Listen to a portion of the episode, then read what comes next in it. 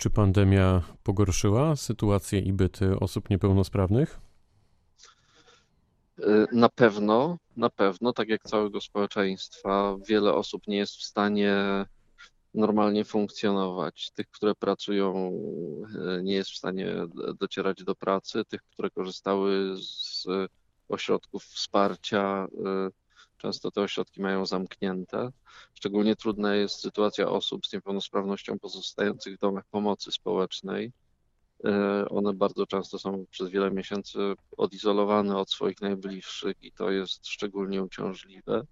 Musimy jednak pamiętać o tym, że człowiek y, to jest y, na tyle skomplikowana istota, że ma też potrzeby inne niż tylko potrzebę przeżycia. I czasem musimy szukać takich kompromisów, żeby, żeby ryzykując nieco więcej, pozwalać jednak człowiekowi żyć. I ja tutaj jestem zdecydowanie zwolennikiem tego, żeby możliwie racjonalny sposób te osoby niepełnosprawne otrzymywały maksimum wsparcia po to, żeby mogły w miarę e, normalnie funkcjonować. Ale jak to właściwie robić? Bo to brzmi, brzmi całkiem e, nieźle, żeby nawet nie powiedzieć, e, że dobrze, a w praktyce? W praktyce, no podam przykład z, z okresu wakacyjnego, kiedy już dawno ministerstwo powiedziało, że wojewodowie mogą y, otwierać y, domy pomocy społecznej, że ten kontakt ze światem zewnętrznym może mieć miejsce. Wojewodowie bardzo często nie decydowali się na ten krok. Y,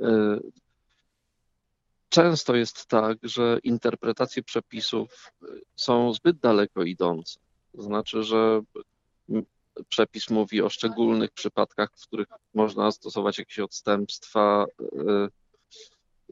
przy czym oczywiście nie definiuje szczególnych przypadków, bo zostawia to interpretacji już poszczególnych osób.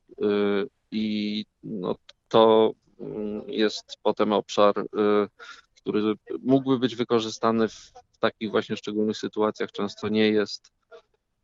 Y, dlatego my na przykład w zasadzie jako ministerstwo nie podjęliśmy decyzji odgórnej o zamknięciu warsztatów terapii zajęciowej. W ogóle teraz takiej decyzji nie podjęliśmy.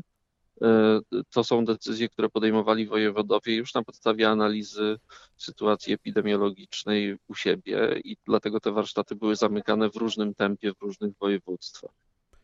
Czy pracodawcy chętnie zatrudniają osoby niepełnosprawne? Czy rząd planuje jakoś zachęcić pracodawców, by takich miejsc pracy było jeszcze więcej? Chcemy zmienić ten system. E, ten system, który jest w tej chwili zbudowany na przepisach z lat 90., już zupełnie nie przystaje do dzisiejszej rzeczywistości. On promuje koncentrację osób niepełnosprawnych w jednym miejscu poprzez stworzenie takiego biznesplanu. Im więcej niepełnosprawnych zatrudnię, tym bardziej mi się to kalkuluje, bo mam większe dofinansowanie. E, tymczasem idąc z duchem konwencji o prawach osób niepełnosprawnych, my chcemy, żeby osoba niepełnosprawna mogła pracować wszędzie, nie w specjalnie przygotowanych zakładach. I dlatego będziemy w nowych rozwiązaniach promować zatrudnianie pierwszego, drugiego pracownika, a nie 25 czy setnego. I kiedy to się może stać, panie ministrze? Czy tutaj mówimy o jakiejś e, na Mów, przykład dekadzie, czy, czy, czy, czy, raczej nie, nie, nie, to będzie mówimy szybciej? o tej kadencji, to znaczy ja nie mogę dalej planować niż e, e, w konkrecie niż na tą kadencję, dlatego że no, tyle mogę się spodziewać, że, że będę pełnić te funkcje.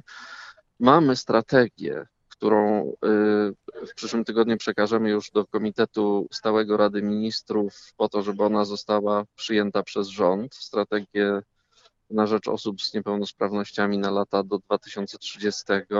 Tam o tym zatrudnieniu mówimy. Y, natomiast w praktyce dla nas to oznacza, że my teraz rozpoczynamy pracę nad nową ustawą, która zastąpi ustawę o rehabilitacji i zatrudnieniu i właśnie rozwiąże także kwestię y, nowego systemu wsparcia osób niepełnosprawnych wchodzących na rynek pracy. A jak pan sądzi, ile to może kosztować? Y, sądzę, że to nie będzie kosztować więcej niż kosztuje teraz. Aha, czyli to po prostu kwestia efektywności my- większej, tak? Panie redaktorze, my wydajemy przepisów. 3 miliardy 600 milionów złotych rocznie na zatrudnienie osób z niepełnosprawnością, z czego korzysta 230 kilka tysięcy osób z niepełnosprawnością. No to proszę sam sobie odpowiedzieć, czy to jest efektywny system. E, Ja e, sobie odpowiadam, ale przede wszystkim to nasi słuchacze i obywatele powinni sobie e, Tak, ten, odpowiedzieć. ten system ewidentnie jest nieefektywny i on jest nastawiony na wspieranie pracodawcy, a nie pracownika. Tymczasem my musimy zrobić tak, żeby to pracownik niepełnosprawny był zmotywowany. W tej chwili tylko 26% procent osób z niepełnosprawnością pracuje. E, To jest jedna czwarta. W Szwajcarii dla porównania 68% pracuje.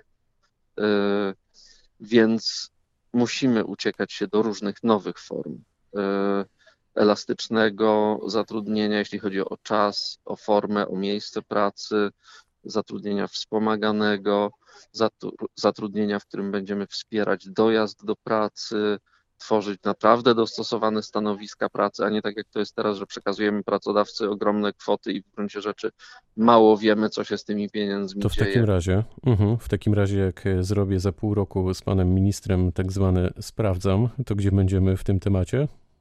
E, Za pół roku powinniśmy mieć e, pierwszą fazę propozycji ustawowych i będziemy pewnie e, na etapie przygotowania się do szerokich konsultacji społecznych. No i to jest e, konkret. Pełnomocnik rządu do spraw osób niepełnosprawnych Paweł Wdówik był gościem Radia Wrocław. Bardzo dziękuję za spotkanie. Dziękuję bardzo. Pytał Dariusz Wieczorkowski. Dobrego popołudnia.